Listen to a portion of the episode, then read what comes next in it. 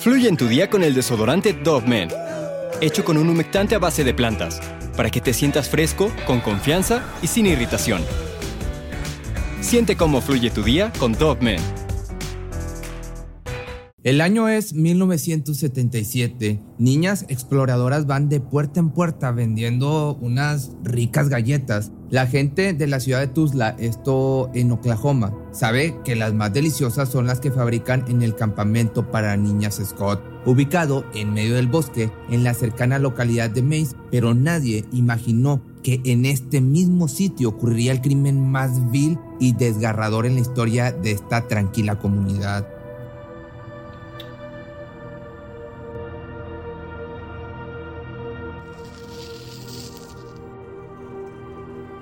Las pequeñas Lori Lee Farmer de 8 años, Michelle Heather Goose de 9 y Dory Dennis Milner de 10 aún no se conocen entre sí, pero después de vender las suficientes galletas, cada una por su cuenta, logra asegurar un lugar en el mejor campamento de verano. No cabe duda que viven la etapa más feliz de sus vidas. Son niñas brillantes, incluso son unas chicas dulces con toda una vida por delante. Lori, la menor de las tres niñas, es la asistente más joven. No sabía si asistir al Camp Scott o a un nuevo campamento de la zona, por lo que su madre decide por ella. También decidí a qué semana el campamento enviarla y tendré que vivir con esa decisión por el resto de mi vida. Esto lo diría con culpa Cherry Farmer, mamá de Lori. La primera noche del campamento, Lori, extrañando a sus padres y a sus cuatro hermanos, les escribe una carta. Queridos mamá y papá y Misty y yo y Chad y Katie, nos estamos preparando para dormir, son las 7:45, es el inicio de una tormenta y nos estamos divirtiendo mucho. Conocí a dos nuevas amigas, Michelle Goose y Denise Milner. Compartimos juntas una tienda de acampar. Comenzó a llover cuando regresábamos de la cena. Estamos durmiendo en Catres. Estaba ansiosa por escribirles. Todas estamos escribiendo cartas porque no tenemos mucho que hacer. Con amor, Lori. Desafortunadamente, esas serían las últimas palabras que la pequeña y brillante Lori escribiría a su familia. Michelle es una niña muy activa y entusiasta, ama las plantas, sus favoritas son las violetas africanas que se encarga de regar y cuidar todos los días, así que se asegura de pedirle a su madre que les dé el mismo cuidado y amor que ella cuando no esté. Sentada en su regazo, la pequeña le confiesa cuánto la va a extrañar. Ella se despidió con un abrazo, era como si nos dijera adiós y no nos fuéramos a ver más. Fue como una premonición. Esto lo diría Richard, el padre de Michelle. Además de extrañar a sus padres, la pequeña piensa en su tía Karen durante la primera noche del campamento y decide escribirle también una carta. Querida tía Karen, ¿cómo estás? Yo estoy bien. Te estoy escribiendo desde el campamento. No podemos salir porque está lloviendo mucho. Mis compañeros de tienda y yo estamos en la última tienda de acampar de nuestra unidad. Mis compañeros de tienda son Denise Milner y Lori Farmer. Mi habitación es de tonos color morado. Con amor, Michelle. En esa misma habitación de color de sus flores favoritas, Michelle se despediría con esta carta. Denise también escribe, pero no está tan entusiasta como sus compañeras. Había decidido no asistir ese verano, ya que todas sus amigas de la ciudad al último minuto prefirieron no asistir. Pero yo la convencí de que debía ir e intentarlo, que la ayudaría a ser más independiente y si no le gustaba, solo tenía que llamar e iríamos por ella. Esto lo diría lamentablemente Betty, su mamá. La idea de dejar a su madre y hermana solas la angustia, pero se convence de que pronto estará de vuelta en casa y comenzará sus estudios en una escuela para niños excepcionales. El futuro es muy prometedor o sería muy prometedor. Querida mamá, no me gusta el campamento, es horrible. El primer día llovió, tengo tres nuevas amigas llamadas Glenda, Lori y Michelle. Michelle y Lori son mis compañeras de cuarto. Mamá, no me quiero quedar en el campamento por dos semanas. Quiero volver a casa y ver a Casey y a todos. Tu hija que te ama, Denise Milner. Esto lo escribiría la niña. Lamentablemente, no volvería a ver a su familia. Esa tormentosa noche del 12 de junio, después de escribirle a sus familias y conocerse mejor, las niñas deciden ir a dormir. La noche en el campamento Scott es totalmente oscura, pero la tienda de acampar y el estar juntas probablemente les hace sentir cierta seguridad. Ellas duermen en la tienda número 8, en la zona de campo nombrada Kiowa, como la tribu nativa americana. Son las primeras horas de la madrugada, sus dulces sueños son interrumpidos abruptamente. Las tres pequeñas son abusadas y les quitan la vida de una manera brutal. No se me ocurre un final más trágico y horrible para una vida humana. ¿Quién podría hacer algo así? ¿Quién sospecharía que algo así podría pasar en el divertido campamento de verano? Pues aparentemente el propio campamento fue advertido que tales hechos ocurrirían meses antes de la tragedia. Abril de 1977, dos meses antes del horrible asesinato de las tres niñas exploradoras, los consejeros del Camp Scott tienen una sesión de entrenamiento en el sitio. Todo va como de costumbre hasta que los organizadores se ven obligados a abandonar el campamento prematuramente. La cabaña de uno de ellos muestra señales de robo y allanamiento. Faltan algunas pertenencias, entre ellas una docena de donas que guardaban en una caja, pero dentro de dicha caja hay algo más. Estamos en una misión para matar a tres niñas en la tienda de acampar número uno. Esto es lo que dice la nota escrita a mano.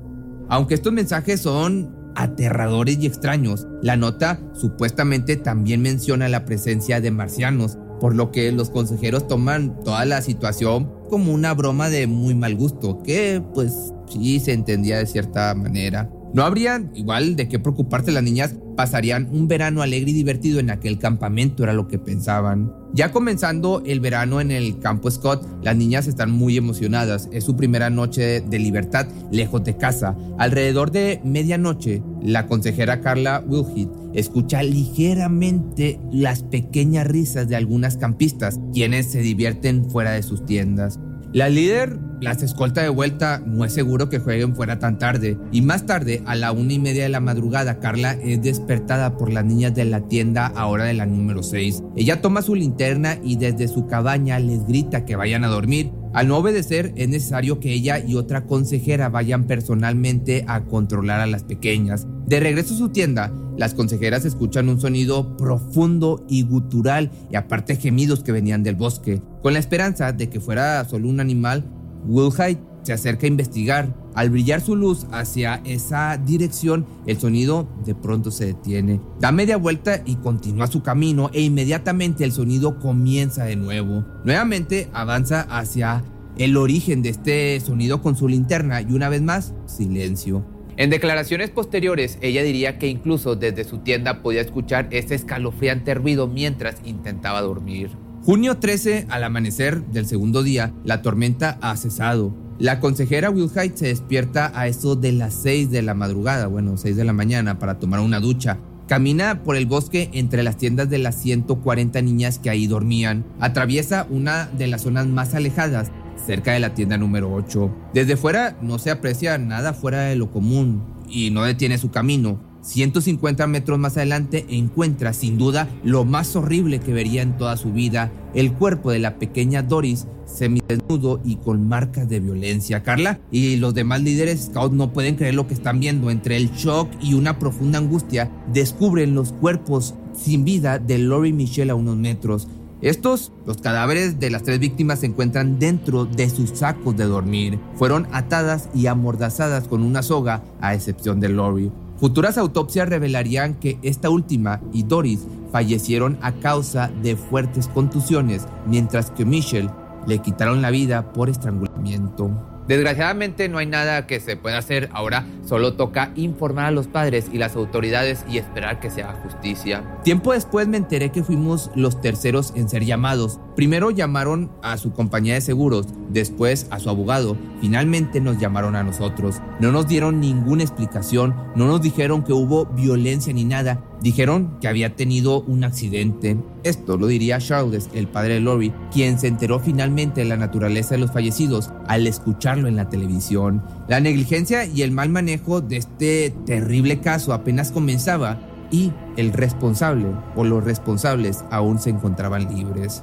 Alrededor de las siete y media de la mañana, miembros de la policía local ya están presentes en la escena del crimen y comienza la investigación. Las niñas campistas no saben por qué, pero serán enviadas de vuelta a casa después de una sola noche en el campamento. A las 10 de la mañana los scouts vuelven a Tuzla, donde ya las esperan sus familiares. Después de 50 años de recibir niñas exploradoras, de esta manera Camp Scott cerraría sus puertas para siempre, para nunca más volver a abrir.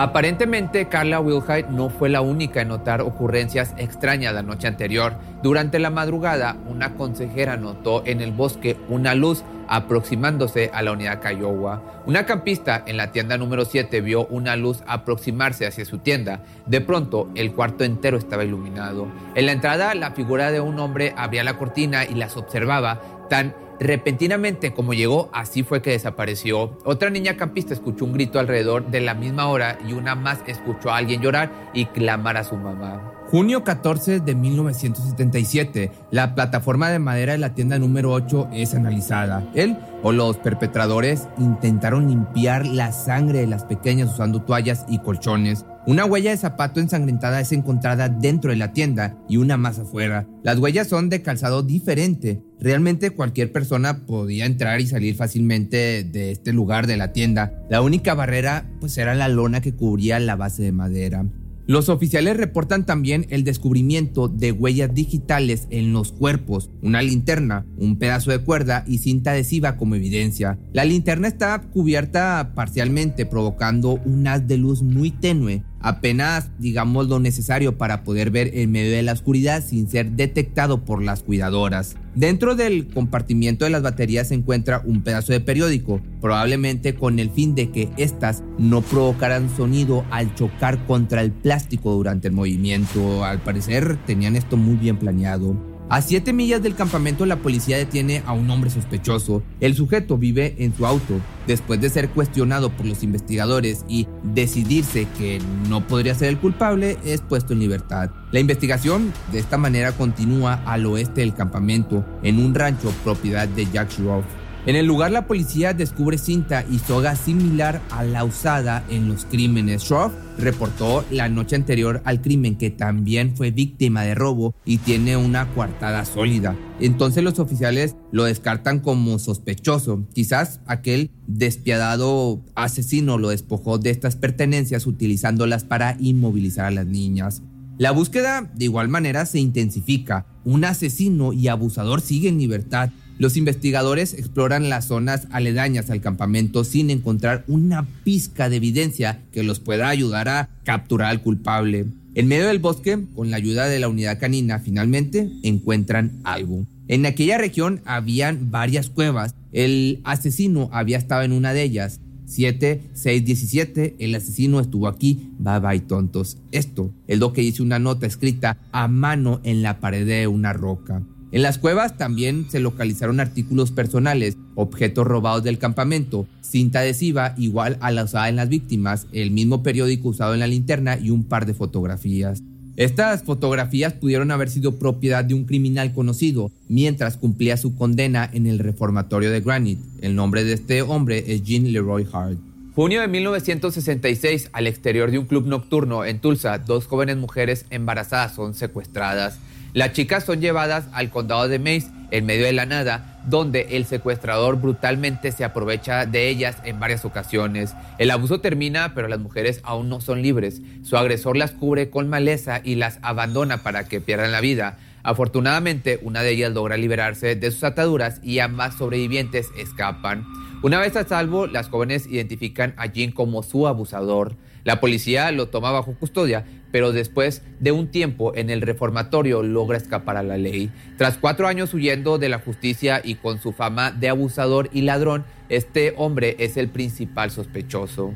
La búsqueda está en su mayor intensidad en este momento. Con un hombre en la mira, los oficiales y caninos rastrean cada rincón de los alrededores para encontrar a Jean Hart. Desafortunadamente, sus lazos con la comunidad lo protegen. A pesar de que la justicia lo reconoce por su historial criminal, sus muchos allegados identifican al hombre Cherokee como un atleta estrella. Se dice incluso que un curandero local puso una maldición sobre los perros de rastreo. Todos, excepto uno, mueren. Diez meses de intensa búsqueda después, Jean es aprendido en abril 6 de 1978. El hombre se ubica en una residencia de Cookson Hills, a unos 70 kilómetros de Camp Scott. El juicio se lleva a cabo en el condado de Mays, donde Hart es un miembro querido por la comunidad. Al ser juzgado solamente por el asesinato de Lori, Michelle y Dennis, el jurado no conoce sus crímenes anteriores, el abuso que sufrieron las jóvenes embarazadas 12 años atrás. La tecnología de investigación a finales de los años 70 sin duda no se compara con las técnicas que tenemos actualmente, por lo que la evidencia no es suficiente. La recolección e identificación de material genético no sería relevante hasta la década de los 80 y no se puede identificar con certeza a Jean como el culpable. El veredicto final del juicio es pues inocente. Entonces, las preguntas son, ¿quién cometió tales atrocidades? ¿No habría justicia para las pequeñas e inocentes niñas campistas? Si Hart realmente es inocente, un asesino y abusador despiadado aún vive entre la multitud. Lamentablemente las familias de estas infantes no llegarían a tener el cierre ni la justicia que merecen. Hasta la fecha el caso sigue abierto, pero gracias a los avances científicos se ha estado muy cerca a identificar al responsable. En el año ya mucho más reciente, en el año 2012, a petición de los padres de las niñas, el sheriff del condado de Mays, Mike Reed, reabrió la carpeta de investigación y 10 años después, se hace en este año, en el 2022, se ha compartido más información que nunca.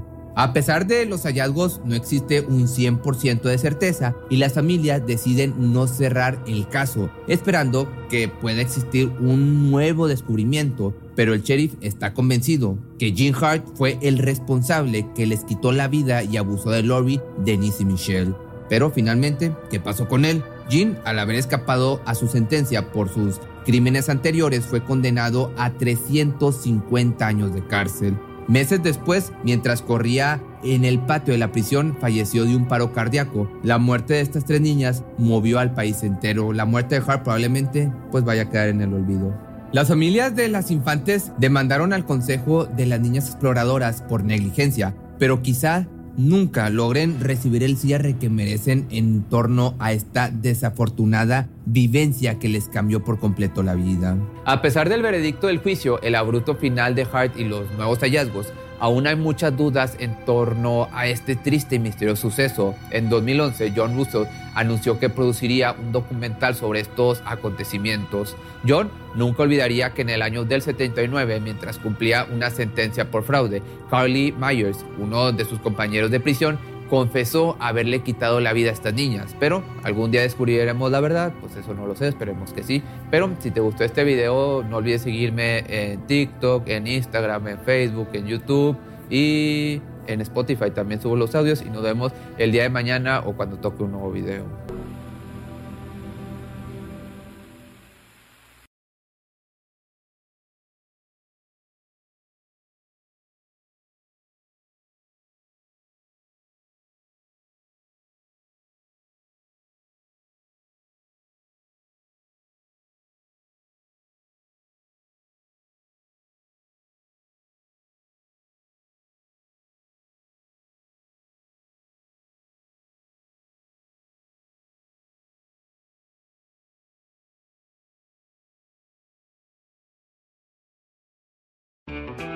Fluye en tu día con el desodorante Dove Men, hecho con un humectante a base de plantas, para que te sientas fresco, con confianza y sin irritación.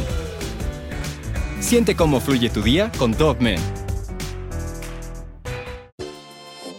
To those who visit Mickey D's for their favorite breakfast item and then go somewhere else for coffee, give this Mickey D's brew a second chance. The glow up was real. Try any size iced coffee brewed with 100% Arabica beans for just 99 cents until 11 a.m. And pair it with a savory sausage McMuffin with egg for $2.79. Prices and participation may vary, cannot be combined with any other offer. Ba da ba ba ba.